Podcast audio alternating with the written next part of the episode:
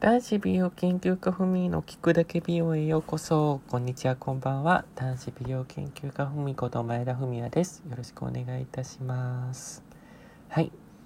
本日60回目になりました。早いものでも、こんなにもね、この聞くだけ美容配信させていただいているんですね。本当に早いものですね。はい。すいません、なんかちょっと鼻声で、60回記念なのにこんな鼻声で本当に申し訳ないです。もうね、アレルギー性鼻炎なんですよ。昨日ね、ちょっと、あの仕事部屋を掃除してましたら、マスクを普段つけて掃除してるんですけど、ちょっとね、マスクをせずに、ちょっとあのタンスの上の方に置いてあるちょっと荷物を下に下げたんですね。そしたらその埃が舞って、そこからもう今鼻が詰まりがすごいんですよ。で、お薬をね、もらいに行こうと思ってたんですけど、ちょっとあの仕事の関係で時間が取れなくて行けなかったんですけど、家の中に探しまくっていたら以前もらったあのアレルギーの薬が見つかったので、本当今から10分前に飲んだところです。なので、おそらくこの後ちょっとねアレルギーが効いてくるんじゃないかなと思うんですけどもすいません。もう鼻詰まりの声でね60回記念を記念ではないかでも60回目をねこんな鼻詰まりの声で申し訳ございません。はい。てなわけでねもう今えっと7月の16日ですよね。早いですね。もう夏ですよ。もう夏皆さん夏って何しますか？夏といえばやっぱ海とかね。夏祭りとか。いいですね夏祭り。なんか夏祭りなんてもうここ10年ぐらいまともに行ってないです。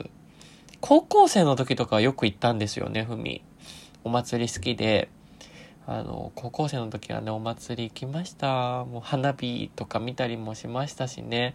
なんか当時付き合っていた人が高校生の頃いたんですけどその時に花火大会の帰り道とかねこう空を見上げながらなんか綿あめとかこうフランクフルートとかを食べながらねあの駅まで帰ったのを思い出しますよ。でなんか駅まですごい人混みが多くて規制とかされるんですよね。